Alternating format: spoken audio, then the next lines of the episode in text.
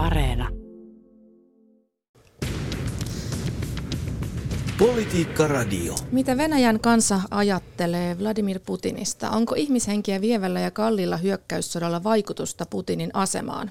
Tämä on Politiikka Radio. Minä olen Linda Pelkonen. Politiikka Radio. Tervetuloa Politiikka Radioon tutkija Meri Kulmala Helsingin yliopistosta. Kiitoksia. Olet työskennellyt venäläisen yhteiskunnan ja sosiaalisen hyvinvoinnin kysymysten parissa, eikä vaan? Kyllä. Ja tervetuloa Politiikka-radioon Aleksanteri-instituutin tutkimusjohtaja Markku Kangaspuro. Kiitos. Putinin suosiosta. Putin johtaa kansaa, jonka olosuhteet ovat monella tavalla heikot ja ihmisoikeudetkin puutteellisia. Terveydenhuolto on heikko, köyhyyttä on paljon, seksuaalivähemmistöjen oikeudet ovat puutteellisia. Ja sitten tähän päälle vielä tämä sota. Se vie ihmishenkiä ja rahaa ja on tietysti monella muullakin tavalla kamala asia. Niin miten Putin pysyy johdossa, Meri? No, tämä on, on, on tietysti hyvä kysymys siinä mielessä, että minkä takia tota, ihmiset ei, ei lähde tätä niin kuin, sankoin joukoin vastustamaan ja siihen on tietysti monen, monenlaisia, monenlaisia syitä ja niitä, niitä ehkä pitää katsoa pitkällekin historiaan, että Putinin suosio tavallaan niin kuin perustuu kuitenkin semmoisen hyvinvoinnin ja vakauden ja tämmöisen, tämmöisen rakentamiseen, jolloin hänellä on niin kuin sieltä kauempaa, kauempaa tullut tämmöinen vankka, vankka kannatus. Toisaalta sanoit just, että sota vie nyt ihmis, henkiä, niin, niin meidän täytyy sitten muistaa se, että se ei vie niitä juuri ehkä tällä hetkellä kauttaaltaan, vaan, vaan, vaan me kaikki tiedetään, että, että, että moskovalaisten keskiluokkaisten perheiden pojat eivät ole siellä sotimassa, vaan, vaan, vaan nämä, ketkä siellä sotii, ne tulee maaseuduilta, ne tulee erilaisista etnisistä vähemmistöistä, ne tulee köyhiltä alueilta. Mun oma, omiin niin kuin lastensuojelukontakteihin liittyen mä tiedän, että heitä tulee lastenkodeista, entisiä lastenkodin kannat, kasvatteja ja, ja näin edelleen. Eli puhutaan nyt semmoisista ihmisryhmistä, joiden niin kuin, resurssit ei valmiiksi ole kauhean, kauhean niin kuin isot tämmöiseen mobilisoitumiseen. Ja sitten tietysti kun eihän me puhuta yhteiskunnasta, jossa, jossa niin kuin olisi pitkät perinteet tämmöisessä niin kuin demokraattisessa ja, ja, ja kansalaisyhteiskunnan tämmöisessä joukkovoimassa, että, että, että jos me ollaan nähty Venäjällä niin kuin mielenosoituksia ja mobilisaatiota, niin, niin, niin näitä muutamaa vaaleihin liittyvää mielenosoitusta lukuun ottamatta, ne on aika tämmöisiä konkreettisia just niin kuin hyvinvoinnin kysymyksiä, missä ihmiset on mobilisoitunut, että tämä ei ehkä niin kuin, kuitenkaan vielä tule niin kuin isoja joukkoja niin lähelle. Markku Kangaspuro, sama kysymys. Miten Putin tässä tilanteessa pysyy vallassa? Sen lisäksi, mitä Meri tuossa totesi, sanoi, sanoi, niin täytyy muistaa, että valta, Putinin hallinto on kovakouraisesti ja järjestelmällisesti kaventanut ja itse asiassa nyt tällä hetkellä voidaan sanoa myöskin tehnyt mahdottomaksi opposition toiminnan. Et, et, äh, kun sota alkoi, niin siellä oli yli sadalla paikkakunnalla ilmeisesti mielenosoituksia sotaa vastaan, mutta että samalla me tiedetään, että noin 16 000, me lähes 20 000 ihmistä pidätettiin. Laadittiin lait, joiden mukaan ihmiset voi saada 15 vuotta jopa vankeutta. Myöskin vankila rangaistuksia on jo langetettu sodan vastustamisesta ja ihmisiä on syytteessä. Että, että kyllä se niin kovaa se repressio, väkivalta, koneiston toiminta myöskin on. Ja se on ollut pitkää ja johdonmukaista, että, että, että se tila tavallaan luoda sitä organisoitua oppositiota ja mobilisoida ihmisiä liikkeelle, mobilisoida niitä poliittisesti vaikka ei, ei puhuttaisi edes mielenosoituksista, niin, niin se on mm. niin, niin kapea, että, että, että tämä on yksi semmoinen keskeinen tekijä sen lisäksi, että, että, että tapa, kuten Meri totesi tuossa, niin on, on johtanut siihen, että, että, että se ei vielä ehkä nyt sitten tätä talousongelmia lukuun ottamatta mm. kauhean paljon vielä kosketa suoranaisesti perheitä, mutta että samalla pitää sanoa, että tämmöisessä epädemokraattisessa yhteiskunnassa, niin, niin eihän niiltä ihmisiltä ole parinkymmenen vuoteen kysytty yhtään mitään. Niin, että tilanne on ilmeisesti koko ajan muuttunut, että, että Putin on kiristänyt otettaan ja tehnyt maasta entistäkin epädemokraattisemman, niin puhutaan, monet puhuu jo ihan diktatuurista. No tämä on ollut mun mielestä hirveän pitkäaikainen ja systemaattinen prosessi siinä, että kuinka paljon sitä valtaa on keskitetty ja, ja kuinka paljon sitä kansalaisten ja kansalaisyhteiskunnan tilaa on, on kavennettu, että niin kuin tavallaan pikkuhiljaa on rakennettu sitä propagandakoneistoa ja tiukennettu, tiukennettu kaikenlaista lainsäädäntöä koskien, koskien kansalaisaktiivisuutta ja, ja, ja niin kuin Markku totesi, että se tila on, tila on hirveän pieni ja sitten on niin kuin pystytty rakentamaan myös semmoinen aikamoinen pelon ilmapiiri sinne, joka ei ole tietysti enää ihan abstrakti tällä hetkellä, mm. niin kuin Markku totesi, että, että, että ihan, ihan niin kuin oikeita rangaistuksia siellä tulee. Sitten kun se yhdistetään vielä semmoiseen niin kuin aika epäluottamuksen ilmapiiriin, että tämmöinen yhteiskunnallinen luottamus puuttuu, että sun pitäisi olla niin kuin aika vakuuttunut, että sinne kaduille lähdetään sankoin joukoin, jotta sä niin kuin tavallaan uskaltaisit. Tehdä sen, ettei, ettei niin kuin tavallaan joutuisi niin henkilökohtaiseen vastuuseen siihen, mutta sitten tavallaan ei semmoista niin kuin luottamusta ei ole, että me yhdessä niin kuin lähdettäisiin tätä, tätä nyt tekemään. Ehkä tähän on hyvä lisätä myöskin sitten se, että sitten me tiedetään samalla, että, että kyllähän siellä on rohkeita ihmisiä ja siellä on sitä vastarintaa ja siellä käydään keskusteluja, joissa ihmiset tietysti vaatimattomissa toimintaedellytyksissä niin pyrkivät luomaan muutoksen mahdollisuuksia et, et, mm-hmm. ja, ja edelleenkin pitämään yhteyksiä myöskin tänne, tänne länteen, että, et sehän on entistä enemmän henkireikä myöskin Venäjän oppositiolle. Mm. Puhutaan vielä Venäjän mediasta ja taloustilanteesta ja sanktioista ja näistä sosiaalisista ulottuvuuksista, mutta juuri eilen ylempää uutislähetyksessä venäläinen turisti sanoi, että suurin osa venäläisistä vastustaa tätä sotaa Ukrainassa. Mutta toisaalta sitten Venäjällä mielipidemittauksia esimerkiksi tekevän Levada Centerin mukaan Putinin suosio on kasvanut sodan syttymisen jälkeen. Se on ollut yli 80 prosenttia, noin 83 prosenttia sodan syttymisen jälkeen, kun se on ennen sotaa ollut 71 prosenttia. Mitä tällaisesta pitäisi ajatella? Voidaanko me ensinnäkin luottaa tämmöiseen, tämmöiseen tota, venäläiseen mielipidemittaukseen, tai voiko siitä saada kuitenkin jonkunlaista suuntaa? Mitä te ajattelette tästä? Ehkä se jonkunlaista suuntaa, se on hyvä määritelmä esit kertoo, mutta samalla kun me tiedetään, että vastausprosentti voi olla ja on usein ollut näissä viimeaikaisissa mielipidetiedusteluissa semmoisen kymmentä, korkeintaan vähän toista kymmentä, parikymmentä prosenttia, niin se tarkoittaa, että se otos tulee, on aika vääristynyt tässä ilmapiirissä ja paineessa, niin totta kai ne, jotka sitten vastaavat, vastaavat sen mukaan, mitä odotetaan. Ja, ja, ja tota, sitten on helppo kuvitella, vaikka jos sinä istuisit kotona ja saisit tuntemattoman puhelinsoiton, joka väittää olevansa mielipidetiedustelusta ja kysyy, että kannatatko presidenttiä, kannatatko erikoisoperaatiota vai vastustatko.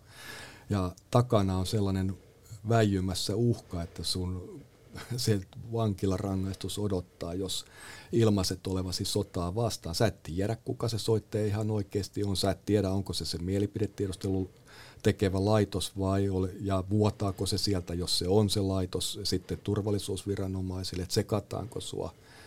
Et, et, siinä on niin kuin monta tekijää, jot, jotka tekevät näistä mielipidetiedustelusta erittäin epäluotettavaa samalla me tavallaan niin kuin tulee sellainen hieman hassukin tilanne, että me tiedetään, että Venäjältä tulee kausti propagandaa, eikä siihen voi luottaa, mutta että nyt sitten valta kertoo, että kaikki tukevat heitä, että nyt me sitten halutaan tai ollaan alttiita uskomaan, että joo, että kyllä se väki todellakin tukee sitä valtaa. Että, että en mä sitä epäile mm. lainkaan, etteikö siellä ole merkittävä määrä ihmisiä ja osa ihmisiä, jotka tukee, mutta, mutta tota, niin, suhtaudu, ja näihin täytyy suhtautua erittäin kriittisesti mm. näihin mielipidetiedusteluihin lukemiin. Mutta kuitenkin, jos tämä mielipidetiedustelu on tehty samalla menetelmällä ja sitten siellä on joku tämmöinen 10, yli 10 prosenttiyksikön muutos, niin voidaan kuitenkin ajatella, että se jollain tavalla antaa suuntaa. No mä en tiedä, tähän mä vastaisin myös vähän sen niin kuin kiristyneen ilmapiirin muutoksen, että, että sekin, sekin voi selittää niin kuin osan siitä, että kuten Markku just kuvasi tämän tilanteen, että mitä sä itse vastaisit tämmöisessä, mm. tämmöisessä tilanteessa. Mutta mä en myöskään halua niin vähätellä sitä, etteikö niin kuin sitä kannatusta ja tukea siellä, siellä ihan oikeasti niin kuin paljon olisi. Ja onhan tämä nyt niin kuin mittava tämä propagandakoneisto ja miten tämä on niin kuin tavallaan onnistuttu kuitenkin siellä hyvin, hyvin kääntämään niin kuin lännen syyksi ja, ja niin edelleen. Että et, et kyllähän niin kuin sitäkin siellä on mutta mä ehkä haluaisin myös nostaa sen, että jos me ajatellaan, että se olisi semmoista. Mä en usko, että se semmoinen aktiivinen kannatus nyt ihan sitä 80 prosenttia on, mutta tota, niin meillä on kuitenkin yksi viidestä, joka, joista ainakin osa on sit myös niitä hyvin rohkeita niin kuin aktiivisia vastustajia ja, ja, ja, ja lukumäärällisesti, jos me ajatellaan Venäjää, niin sehän ei ole ihan pieni joukko kuitenkaan, että se ei ole niin kuin 20 prosenttia tai yli, niin, niin ei ole ihan, ihan muutama ihminen kuitenkaan, mutta mm. ei se riittävän suuri ole missään, missään tapauksessa tässä tilanteessa. Niin, että kuitenkin voi ajatella, että he ovat niitä erityisen rohkeita vastustajia, jotka myöskin tällaisessa tilanteessa uskaltaa sitten sanoa sen mielipiteensä. Mutta kuitenkin nyt, kuten sanottu, niin tiedetään, että, että osa Venäjän kansasta kuitenkin tukee tätä hyökkäyssotaa ja Putinia, niin miksi? Varmaan aika paljon syitä voidaan johtaa tuohon, mitä Meri totesi siitä Putinin aikana tapahtuneesta, hallinnon aikana tapahtuneesta olojen ikään kuin vakautumisesta, elintason noususta ja, ja venäläiset pääsi siihen tilanteeseen, että et saattoi ostaa sen ää, keskiluokan käyttämän auton tai jotkut rikastuvat suorastaan lähettää lapsia ulkomaille, käydä ulkomaan matkoilla ja, tai käydä ostamassa Lappeenrannasta Imatran seutuvilta Saimalta kesämökiin ja vierailla siellä. Et, et se elämä on ikään kuin hän on hyötynyt siitä positiivisesta kehityksestä, joka vaikka pitkälle myöskin hänestä riippumatta on tapahtunut. Et, et se on varmaan yksi, yksi tekijä. Sitten toinen, niin täytyy tietysti muistaa, että siinä on iso määrä hallinnossa, eri instituutioissa mukana olevia ihmisiä, jotka nyt ei suoranaisesti välttämättä Putinin kavereita, mutta jotka hyötyy tästä tilanteesta. Ja, ja tota, ne perheenjäsenet ja muut, että siellä on iso, isot intressiryhmät, jotka ää, ovat, ovat tähän asti hyötyneet, saaneet asemia ja omaisuutta ja, ja, ja tota, tämmöisen suoranaisen rikastumisen näkö, näköalan mahdollisuuden ja, ja se Putinin ikään kuin vallan jatkuminen, tämän saman porukan vallan jatkuminen, niin on sen edellytys, että he säilyttävät ne, mitä ovat tähän asti saaneet. Ja sitten kun siellä on koko ajan piileet se mahdollisuus varmasti jokaisen alitajunnassa, että tämä tilanne voi muuttua yhtenä päivänä ja kaikki voidaan menettää, niin se tuottaa sen varmaankin se hyväksynnän myöskin sellaiselle ää, kovien otteiden käyttämiselle kaikkea ää, oppositiota ää, vastaan kritiikkiä, mm. vastaan semmoinen itsepuolustusreaktio. Mutta kyllä mä mm. painotan edelleenkin, että, että se Putinin hallinnon ää, poliittinen ää, poliittisen otteen kiristäminen ja suoranainen väkivallan käyttö, kaikkea oppositiotoimintaa, kritiikkiä nujertamiseksi, niin on ollut niin, niin kova, että, että kyllä se on selkeästi se painopiste myöskin siirtynyt sille puolelle tässä vallan säilyttämisessä. Mutta sitten tämä vastakkainasettelu lännen kanssa on tuottanut sitten oman tällaisen rally around flag ihmisten ryhmittymisen, niin oman johtonsa ikään kuin ympärille että sen propagandan myötä. Joka sekin on niin kuin pidempiaikainen prosessi, että jos palattiin niin kuin taakse sinne 2000-luvulle ja talouskasvuun ja siihen, niin kuin kuinka Putin hyötyi siitä talouskasvusta ja kun se yhdistettiin semmoiseen niin hyvinvointiretoriikkaan, että koko ajan tuli uusia etuuksia ja, ja perheiden, perheiden tukia parannettiin ja, ja niin edelleen, mutta sitten kun se alkoi niin kuin hiipumaan se talouskasvu, kun tullaan niin kuin lähemmäs sinne 2010-2008 jälkeen ja, ja niin edelleen, niin siitä me jo huomataan, että semmoinen niin sisäänpäin kääntyneempi niin kuin ja länsivastaisempi niin kuin retoriikka alkaa, että, että tavallaan tuli nämä ulkomaisen agentin lait ja, ja tämän tyyppiset, sekin tavallaan se niin kuin vastakkainasettelu länteen niin on ollut hirveän niin kuin pidempi prosessi, että se ei ole tapahtunut yhtäkkiä, vaan niin kuin rakentunut, rakentunut toinen toisensa päälle, niin se on ehkä tällä hetkellä niin kuin, jotenkin niin, niin miten mä sanoisin, niin kuin kaiken kattava ja jo niin kuin valmiiksi niin,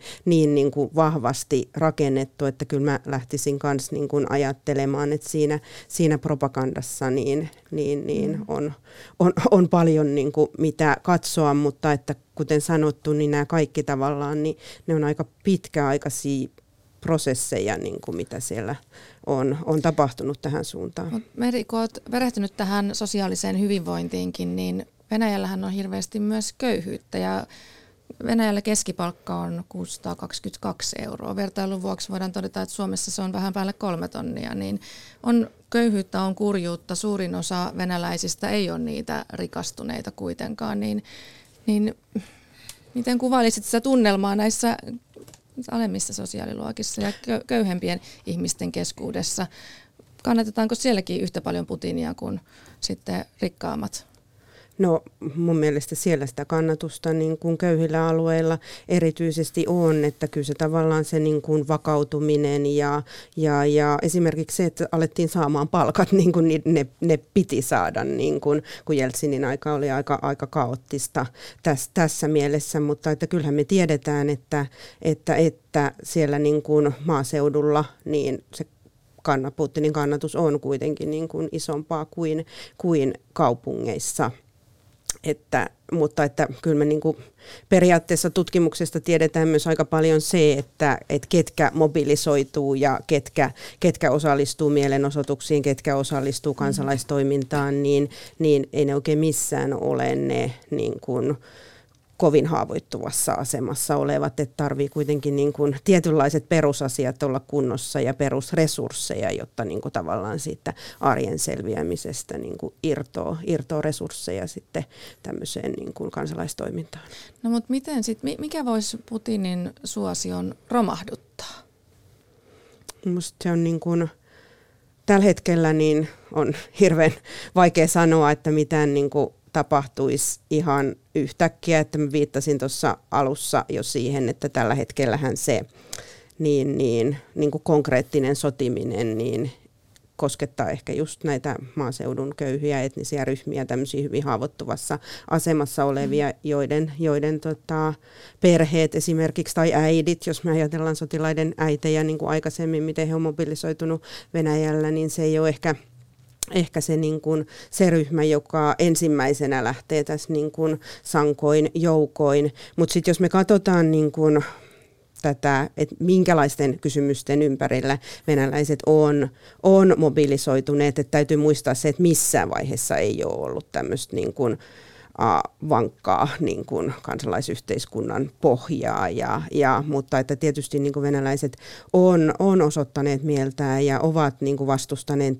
tiettyjä asioita, niin ne on yleensä aika pitkälle semmoisiin niin tosi henkilökohtaiseen tuleva, että puhutaan, että ollaan menettämässä joku etuus, puhutaan jostain jätehuollosta tai asuinympäristössä ja niin kuin tämmöisten tosi sun itsen lähelle tulevissa kysymyksissä me ollaan nähty sitten, että mm. ihmiset lähtee vastustamaan, että tässä nyt varmaan, en mä tiedä, niin kuin semmoinen liikekannalle pano, niin kuin, että se alkaisi koskettamaan kaikkia tavallaan, että ne Julistettaisiin sota. Niin kuin, että ne et, et kaikki joutuisi lähteä sinne sotimaan. Nythän tämä on ollut erikoisoperaatio, sitäkö tarkoitat? Uh, no, en, mä en osaa sanoa, että aiheuttaisiko se sitä, mutta että varmaan niin kuin, ainakin silloin se tulisi paljon lähemmälle, lähemmäs niin kuin mm. tämä, että palautuuko ne poikien ruumiit sieltä vai eikö ne palaudu ja, ja tämän tyyppiset kysymykset, mutta tota, en mä nyt siis tällä hetkellä mä en osaa sanoa ja mä en niin kuin näe mitään semmoista jotain yhtä konkreettista, mm. että näin, näin se tapahtuisi. Niin. No Markku, miten arvioit, mikä voisi romahduttaa Putinin suosion Venäjällä? Luulen, että se ei ole mikään yksi, yksi asia ja tuota, mä olen hyvin epäileväinen sen suhteen, että esimerkiksi sota ja, ja tuota, liikekannalle pano sitä voisi aiheuttaa. Sehän on silloin sotatila ja se on vielä tiukempi väkivaltakoneiston. Siinä on sitten armeija ja kaikki muu väkivaltakoneisto, jotka valvoo kaikkea mahdollista toimintaa. Silloin on poikkeusolot voimassa ja aika harvoin on silloin mitään vallanvaihdoksia tehty, ellei se ole sit sotilasvallan kaappaus. Ja Venäjällä ei sitä traditiota nyt sitten taas toisaalta ole. Me muistetaan, että ja mä en ole ollenkaan varma, että tämä Venäjän hyökkäys ja sotiminen Ukrainassa sitä ää, voisi vallanvaihdokseen viedä. Meidän kannattaa muistaa, että Venäjä, Venäjä tai Neuvostoliitto soti Afganistanissa noin kymmenen vuotta ennen kuin tapahtui sellaisia poliittisia prosesseja, että se ei ollut lainkaan se välttämättä edes se pääsyy, joka aiheutti sitten ää, Neuvostoliitossa ne prosessit, jotka lähtivät liikkeelle. Kyllä se yksi tekijä siellä oli, ja tämä vaan mun mielestä viittaisi niin kuin nämäkin esimerkit siihen, että, että tota, to, todennäköisesti tarvitaan semmoinen, voi olla, että se on pitkä prosessi ja, ja että siihen vaikuttaa moni seikka. Vallan uskottavuuden, legitimiteetin vähittäinen mureneminen, johon taas sitten puolestaan vaikuttaa moni asia. Länsi kävi, Yhdysvallat ja muut Yhdys, Afganistanissa myöskin terrorismin vastaista sotaa, joka epäonnistui tosiasiassa täydellisesti ja, ja tota, ei sekään nyt kauhean suuria poliittisia seurauksia sitten aiheuttanut. Et, et yhteiskunnat on aika ää, ikään kuin resilienssejä tällaisissa poikkeustapauksissa, kuten vaikkapa mm. sota, sodan operaatiot. Et se on aika usein ikään kuin tiivistänyt rivejä, kriisit vallan ympärille pikemminkin mm. kuin horjuttanut niitä. Ja mutta mut kuitenkin tämä sota on hyökkäyssota. Se, se on, on sinänsä vähän, vähän jotenkin voisi kuvitella tuomittavampaa siinä mielessä, että Venäjä hyökkäsi laajamittaisesti Ukrainaan. Joo, totta kai. Kuten Neuvostoliiton Afganistanin meno se oli hyökkäyssota ja, ja tota, tietysti lännen Afganistanin meno oli toinen hyökkäyssota. Että, et, et, näitähän me nyt ollaan nähty. Ehkä se kuten Afganistanin, Neuvostoliiton Afganistanin sodan aikana, kun sieltä rupesi tarpeeksi invalideja ja, ja e, tulemaan kotiin ja, ja kuolleita sinkkiarkuissa, niin ja, ja se herätti sitten nämä sotilaiden äitien liikkeen ja, ja sitä kautta tavallaan sellaisen kansalaismielipiteen sitä turhaa sotaa vastaan toimimaan, niin ne, se, kyllä se, sillä ilman muuta oli merkitystä ja, mm. ja niin, että, se väistämättä mm. niin tämäkin, tämäkin vaikuttaa, mutta et se mitä tahdon sanoa on se, että et se ei välttämättä yksinään nyt sitten riitä. Niin, mutta et, et näinkö venäläiset sitten voi ajatella, että näitä sotia tässä nyt on nähty, että tämä on vain yksi niiden joukossa?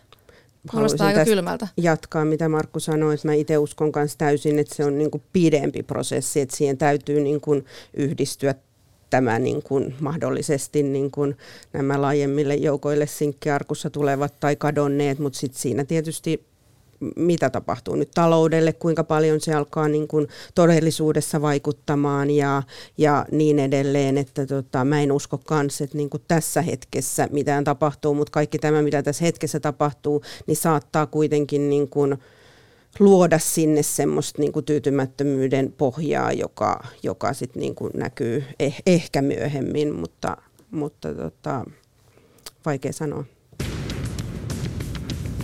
Politiikka Radio. Tänään keskustelemme siitä, miksi Vladimir Putin on edelleen suosittu omassa maassaan, tai ainakin, ainakin monista indikaattoreista voimme päätellä, että, että moni häntä kannattaa sodasta huolimatta. Täällä studiossa keskustelemassa Aleksanteri Instituutin tutkimusjohtaja Markku Kangaspuro ja Helsingin yliopiston tutkija Meri Kulmala ja minä olen Linda Pelkonen. Ulkoministeri Pekka Haavisto kertoi tiistaina, että Suomi alkaa rajoittaa venäläisten viisumien saamista 10 prosenttiin nykyisestä. Tämä rajoitus astuu voimaan syyskuun alusta. Väheneekö Putinin suosio, jos turismi vähenee? Markku. Venäläisten oma näkemys, oppositiovoimien oma näkemys on, että se ei vähene, että se sataa suoraan Putinin laariin. Se tukee Putinin propagandaa, jossa hän pyrkii etnistämään tämän konfliktin lännen kanssa. Etnistämään sillä tavalla väittämällä, että länsi on ylipäänsä kaikkia venäläisiä vastaan, ei pelkästään Putinia ja Putinin lähipiiriä ja olikarkkeja vastaan, vaan, vaan kaikkia venäläisiä vastaan. Ja tämä tämä on hyvin selkeästi useammaltakin taholta opposition piiristä tullut huoli. Ja se voi tietysti olla, että se, siinä on paljon perääkin se poliittisen psykologiassa, että, että, että, että ihmiset ajattelevat näin. Toisaalta totta kai se aiheuttaa sen, että se on iso harmi niille, jotka ovat tottuneet matkustamaan ja, ja, ja tota,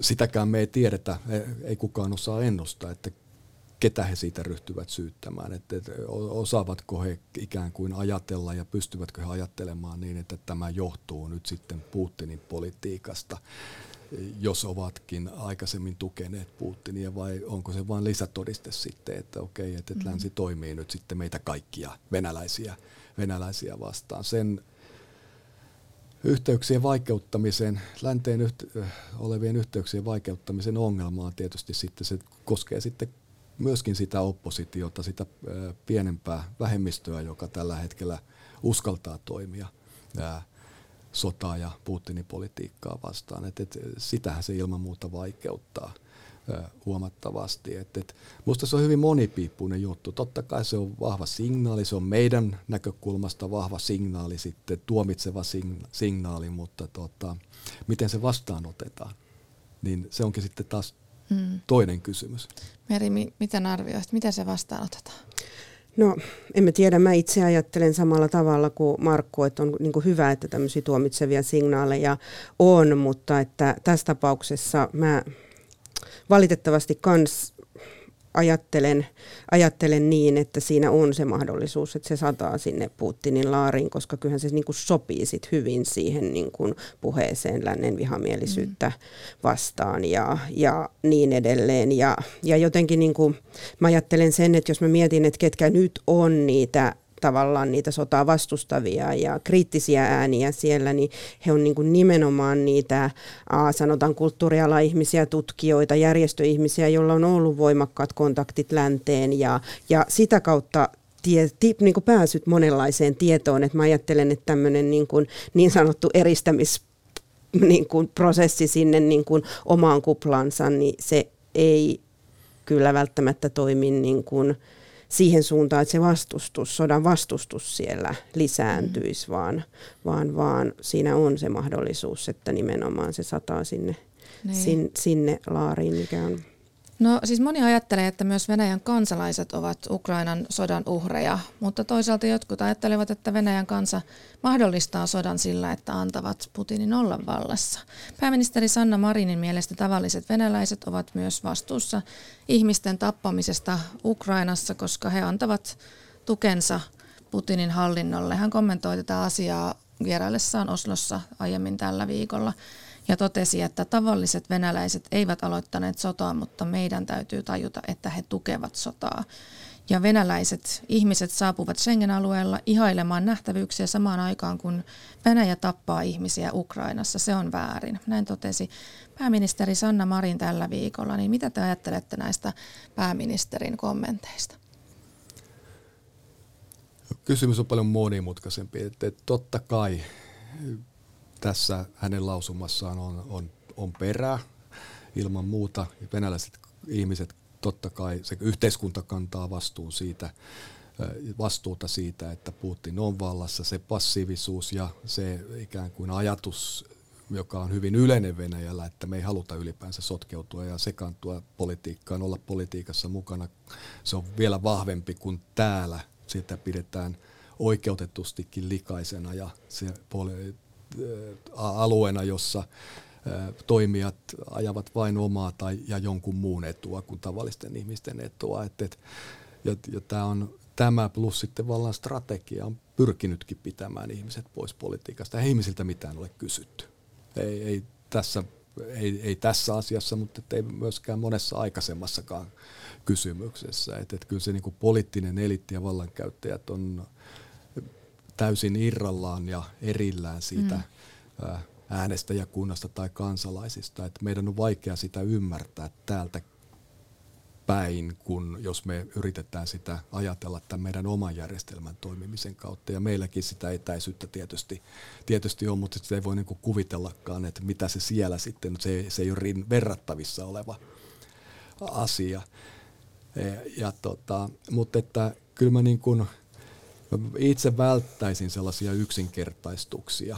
Ja, ja, ja tota, kyllä mä välttäisin myöskin sitä, että Venäjän kansalaiset kansalaisuuden perusteella leimattaisiin kaikki sotaan syylliset, koska se, jos me nyt ruvetaan rakentamaan tällaisia niin kuin kansalaisuuden ää, perusteella tapahtuvia suuria jakolinjoja, niin kyllä me sitten päädytään hyvin nopeasti semmoiseen vähintäänkin passiperusteiseen niin kuin kylmän sodan vielä ehkä korkeampien muurien rakentamiseen kuin mitä meillä kylmän sodan aikana viimeksi oli. Ja mä näen et, ja pelkään, että se kyllä heikentää sitä muutoksen edellytyksiä Venäjällä, mutta se myöskin ää, heikentää sitä sen tilanteen rakentamista, mitä tapahtuu, että sitten kun Putinin porukka poistuu vallasta, niin se Putin on kuitenkin 70, että ei tämä ikuisesti kestä.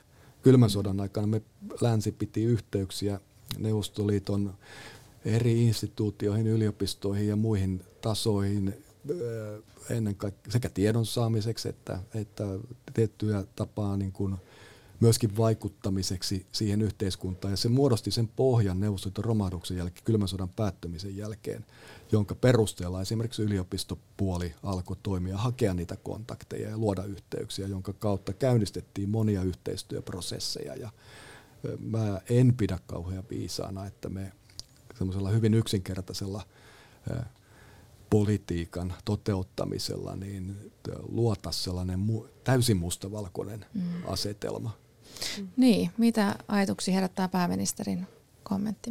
No, mä oon hyvin Markun kanssa samalla linjalla siitä, että se niin kun, tämä tilanne on jotenkin paljon, paljon moni, monimutkaisempi, että jos tavallaan niin siihen – tavallaan niin kuin venäläiset on elänyt kuitenkin siinä niin kuin hyvin rajoitetussa tilassa ja autoritäärisessä yhteiskunnassa, missä niin kuin, että jos ei sulla ole oikein kokemusta siitä, että sä pystyt hirveästi vaikuttaa edes oman niin kuin elämän pienempiin asioihin, niin saati sitten, että mikä on yksittäisen ihmisen niin kuin mahdollisuus ollut vaikuttaa. Me tiedetään, mitä vaalit on ollut ja me tiedetään, niin kuin, että, että miten niin kuin uskalias pitää olla niin kuin vastuttaakseen ja, ja niin edelleen. Että kyllä mä niin kuin kans ajattelen, että totta kai siellä niin kuin sillä passiivisuudella ja tämmöisellä niin, niin, niin joku tämmöinen niin kuin kollektiivinen vastuu niin kuin siinä mielessä, mutta onhan meitä, niin kuin aikaisemmin puhuttiin tuossa, niin onhan siellä myös, niin kuin, ei se ole lukumääräisesti ihan pieni joukko, joka on yrittänyt vastustaa ja joka ei ole varmastikaan äänestänyt ja,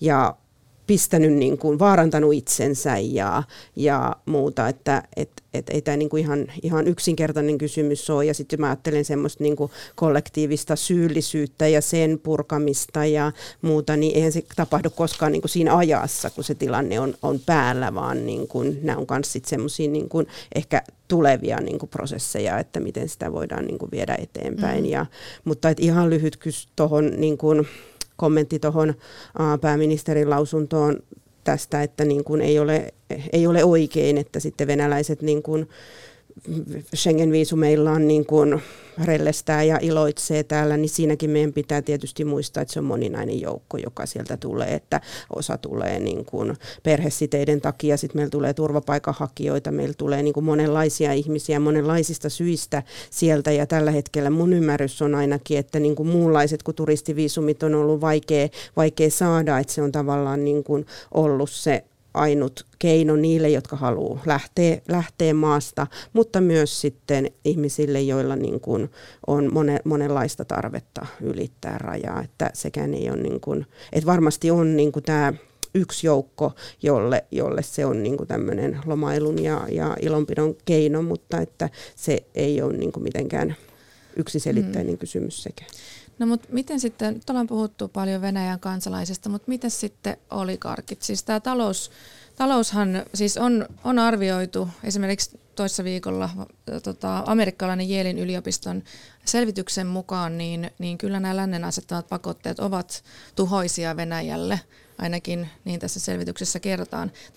Että kuitenkin sieltä on yli tuhat kansainvälistä yritystä lopettanut toimintansa ja jotka on kuitenkin työllistänyt merkittävän määrän ihmisiä ja ja sitten kaasun ja öljyn vienti tulee olemaan vaikeuksissa ja Venäjä joutuu olemaan entistä riippuvaisempi ja ripustautumaan tähän Kiinaan ja on enemmän Kiinan armoilla, joka voi myöskin kiristää näitä energian hintoja alaspäin. Eli voi olla, että tämä talouskin joutuu kärsimään näistä lännen pakotteista, niin, niin voiko olla mahdollista, että olikarkit jossain vaiheessa tympääntyy tähän tilanteeseen ja kaataa Putinin?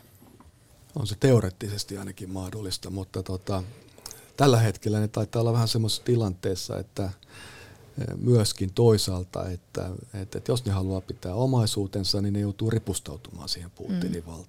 Että, että sitten se edellyttäisi semmoista melkosta ja aika vaikeasti toteutettua jo salaliittoa, palatsivallankaappausta, jossa sitten varmaan pitäisi olla monitasoiset ja monilukuiset turvallisuuspalvelut myöskin mukana. Ja et, et, se, musta se on, on hyvä nostaa myöskin tämä Venäjän, Venäjän opposition ää, vaatimukset siitä esille ja kritiikki lännen politiikkaa kohtaan siitä, että, että nyt länsi on puhumassa niin kuin koko Venäjän kansan, kansan tota, viisumirajoituksista, että heidän esityksensä on ollut, että heillä on useamman tuhannen keskeisen toimijan sekä olikarkit Putinin valtaa ja, ja tota, hallintoa toteuttavan henkilön ää, viisumipännit ja jotka iskisivät suora, kohdistetusti ja suoraan siihen vallan käyttäjiin.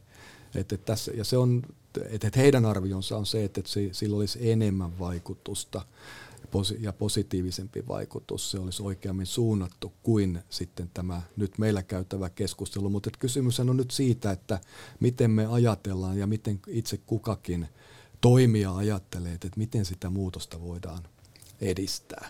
Hmm. Mutta ilmeisesti olikarkkien omaisuus on nyt kaikkien näiden sanktioiden jälkeen niin paljon kiinni, entistä enemmän kiinni siellä Venäjässä, Venäjällä ja, ja tota Putinin ikään kuin riippuvainen Putinin vallan jatkuvuudesta ja siitä kontrollista. Että mm. et se saattaa olla, että se näkymä ikkuna on jopa kaventunut. Hmm. Niin, onko näin Meri? Miksei olikarkit vaan syökse Putinia vallasta? Onko no, se, ei, ei mulla ole kauheasti tähän lisättävää, mitä, niin.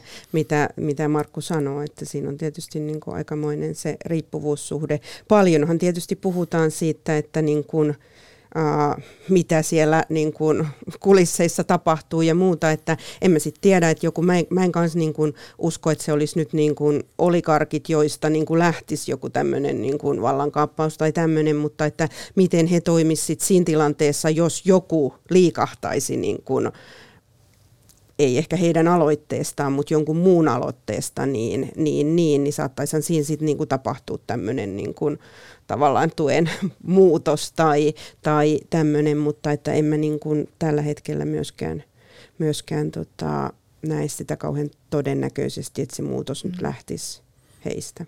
Mm.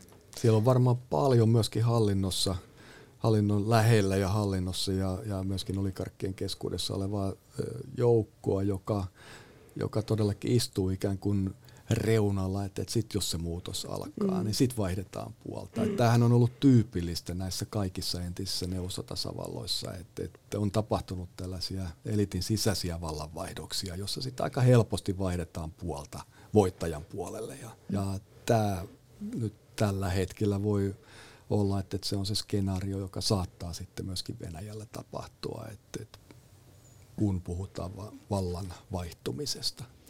No tähän loppuun vielä lyhyesti. Miten te arvioitte, jos, jos nyt käy niin, että tämä Ukrainan sota pitkittyy niin kuin moni asiantuntija on tässä arvioinut, että voi olla edessä vielä pitkäkin aika ennen kuin päästään rauhaan tai mihinkään, mihinkäänlaiseen lopputulokseen, niin onko tällä sitten minkälaiset vaikutukset Putinin suosioon, Meri?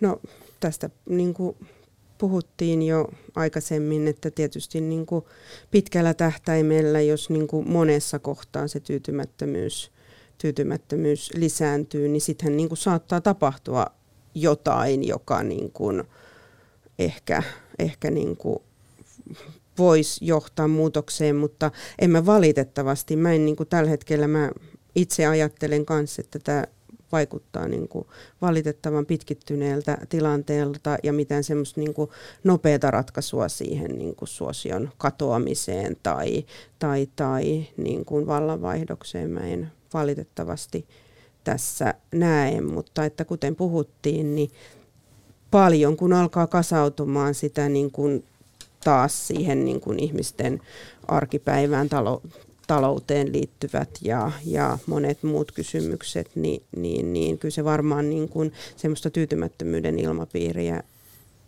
tulee niin kuin ehkä vähän hitaasti, mutta tota, kuitenkin, kuitenkin niin kuin kytee siellä semmoista, niin kuin, että mä en usko, että se on niin, kuin niin hirvittävän aktiivista se kannatus niin, kuin niin isoilla massoilla, miltä, miltä nämä tota, mielipidemittaukset nyt näyttää. Markku. Kyllä sota totta kai se pitkällä tähtäimellä se syö sekä Venäjän resursseja että, että, että vallan legitimiteettiä. Ehkä seuraavat askeleet on sitten se riippuu siitä, että, että mitä sotakentällä tapahtuu, minkälainen, minkälainen asetelma siellä syntyy ja, ja, ja tota, voi olla, että jonkunlainen, jos Venäjä onnistuu liittämään nyt sitten nämä separatistitasavallat itsenäiseksi tunnustamansa separatistitasavallat itsensä, että se, sillä saadaan jotain boostia aikaa, mutta että kyllä se kalliiksi niille tulee, eikä se sodan loppumista tai vastakkainasettelun loppumista tarkoita, eikä, eikä sen enempää lännen kanssa, kun Ukrainan kanssa tulee jatkumaan konflikti ja sotiminen todennäköisesti myöskin vielä pitkään näillä näkymin, ja, joka tarkoittaa varmaan sitä, että, että, että Venäjä tulee taantumaan. Että, että missä se punainen viiva sitten ihmisten mielissä sietokyky ylittyy, niin se on, se on kyllä ihan mahdoton kenenkään niin kuin aidosti oikeasti ennustaa. Et, mm. et se voi olla, että et joudutaan todella pitkään tämän tyyppiseen prosessiin jossa, ja asetelmaan. Kiitos oikein paljon näistä arvioista. Aleksanteri Instituutin tutkimusjohtaja Markku Kangasporo ja tutkija Meri Kulmala. Kiitos. Kiitos. Politiikka Radio.